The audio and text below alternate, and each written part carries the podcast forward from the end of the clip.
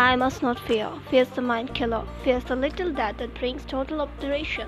I will face my fear. I will permit to pass over me and through me, and when it has gone past, I will turn the inner eye to see its path. Where the fear has gone, there will be nothing. Only I will remain.